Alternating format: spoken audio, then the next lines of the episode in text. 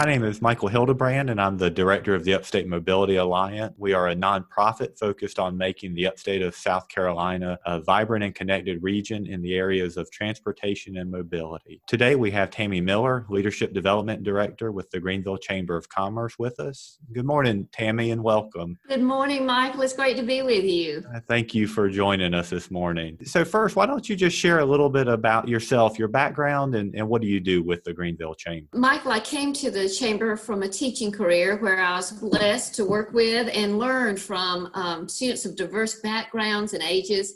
My first role at the Chamber uh, was about 12 years ago when I was managing managing the education initiative of the chamber, where I worked alongside teachers, where we were implementing continuous improvement strategies and a lot of learning based on uh, Baldrige and education model. So uh, for almost 10 years, I've worked with leadership development programs in the chamber, and that includes our young professionals program Opportunity Greenville, which is sort of a, a 101 version, an intro uh, to Greenville. The Leadership Greenville, which is our flagship program, along with Propel Greenville, which is a board training program in Collaborative United Way.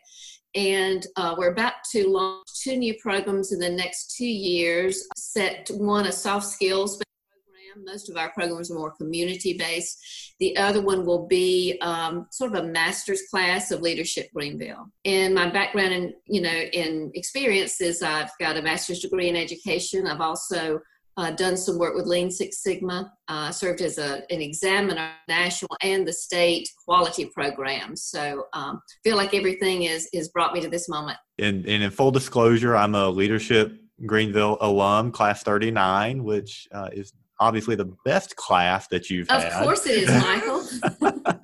um, and so I, thought, I think Leadership Greenville does a really great job of uh, exposing leaders to the, just the various issues that impact Greenville.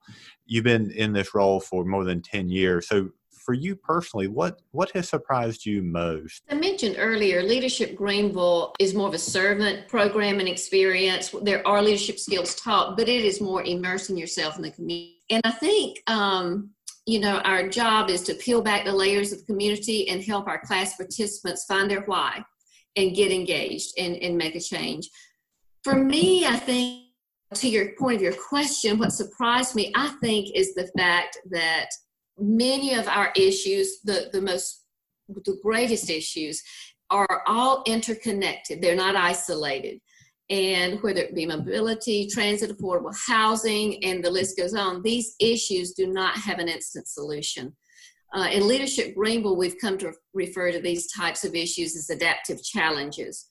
They involve layers of opportunities and conversations with stakeholders to to better uh, to better learn what the the different perspectives are and to connect them to drive positive impact. So before people join leadership greenville how much do you think they actually know about the community? Um, i know for me i came away from from leadership greenville just with a, a much broader understanding of the of the community. Eh, what do you think how do you think most participants are when they come into the program the there's no um, prescriptive you know ideal candidate for leadership greenville the diversity is what makes it so amazing. We we think a great asset to a candidate is to have some experience in the community. Um, the application i believe it says you know it's desired to have a couple of years in the community. So at least you have some understanding that can build on. So i would say most people come in with some level of community involvement but we've heard whether they've been here for 20 years or two years, they walk away with much like you described. So to gain the most from the LG experience, I do think some level of understanding will will help and, and gain, gain more in that experience.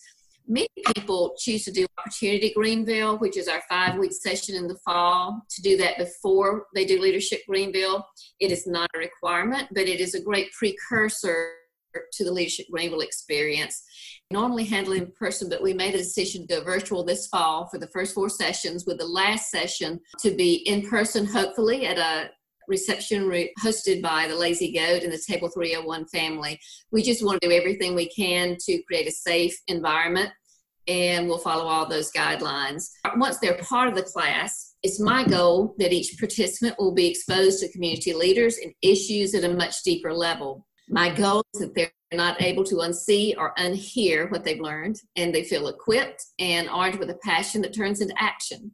Yeah. You know, people and a lot of us have passion, but the defining moment is when you can turn that into action. No, absolutely. And that's a perfect segue into my next question. So, for me, Leadership Greenville just really, uh, like I said, exposed me to a lot of different issues. And one of those was transportation, is part of the reason why I'm in the role that I'm in now. And so, I'm always happy whenever a, a class selects a project that focuses on transportation or mobility.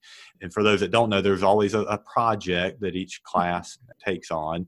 You know, for for my class, one of those projects was improving the Swamp Rabbit Trail in Berea with the rail car and, and the, the brick pavers. Uh, what are some other transportation projects that you've uh, seen completed? Uh, Michael, I think that's one of the, the hardest things for our Leadership Greenville class to do is to select their projects. We typically pick three projects and we split the team into three project groups. So every year we're pouring, um, you know, 55 to 60 bodies into the community to work alongside three organizations to create greater impact. You know, a typical year, we'll put in 1,500 and 2,000 volunteer hours and can raise as much as $200,000 for these projects combined. So Leadership Greenville does play an impact. And if you go on our website, you can see some of the projects in our community, and it's very likely that some of the things you enjoy in our community was a Leadership Greenville project.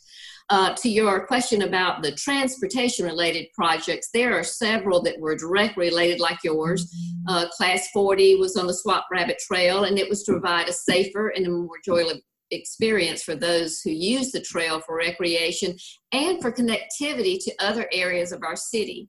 Uh, Leadership Greenville Class 39 worked on a, on a segment again where the rail car and a rest station is located. If you've gone along the Swamp Rabbit Trail and you've seen the brick walkway that's just off the trail, that is the Leadership Greenville project. Impact of the LG experience extends beyond the class year as alumni or class groups become active participants in the issues they've been immersed in during their LG experience. One of your recent guests, Scott Craig, and a team from his class issued a statement publicly about transit on their graduation day. And they followed it up by active involvement and still are at work on that front today. The completed projects, along with the relations built with the leaders in our community and those organizations, hopefully serve and support many levels of positive impact, often beyond the initial scope of the project. So for, for me, Leadership Greenville really was transformative, uh, both uh, personally and professionally. And I just, I encourage uh, anybody I come in contact with that's not been through the program, I always encourage them sign up and, and participate. So help us understand what is that process for people that are interested? What's the process? What's the deadline this year? Thank you, Michael. You know, I love, uh, love talking about Leadership Greenville. Um, we extended the deadline. It's typically a spring deadline, but because of the COVID related concerns and we wanted people to concentrate, you know, on the things they needed to do at the time, we extended the deadline uh, until June 30th. So we've got, you know, about a couple of weeks left for that deadline is up, so you still have time to apply. The application process is um, a selection committee is made up of Leadership Greenville alumni and chamber leadership thoughtfully review and score the applications independently, and then they come together for a consensus meeting to determine the final classifications. Um, the application can be found on the Chamber website under the Leadership Development section. The application asks for general information from the applicant, resume, community involvement, a reference letter, and several essay questions. These essays are where the applicants can really show their hearts in the diversity of perspective. Now, while we have the ability to pivot to a virtual experience if necessary, we know that the greatest impact happens when Greenville class can share this experience in person. So this year we've made the decision to reduce the class size best chance continue to meet together. Again, we've always got the ability to pivot if we need to, but we're going for an in-person uh, experience this year. So, you know, if anyone has any questions about what that looks like or any questions about the application, you know, they can contact me at tmiller at greenvillechamber.org. Our class will start October 1. We are delaying the start a little bit. Again, just back to the, the timing that we've extended. But Michael, I want to to say again how important it is to to create a diverse class each year with, with Leadership Greenville that not only rep- represents our community, but also the voices within our community. We can no longer be mm-hmm. content to stand on the sidelines of our community, waiting for others to engage in bold conversation together for sustainable solutions and create a community where everyone lives. So I really want to echo what you said and, and ask each one of your listeners the year I need to apply for Leadership Greenville. Tammy, I just really appreciate the time today and just want to thank you and, and have a good day, Tammy. Well, thank you for the opportunity.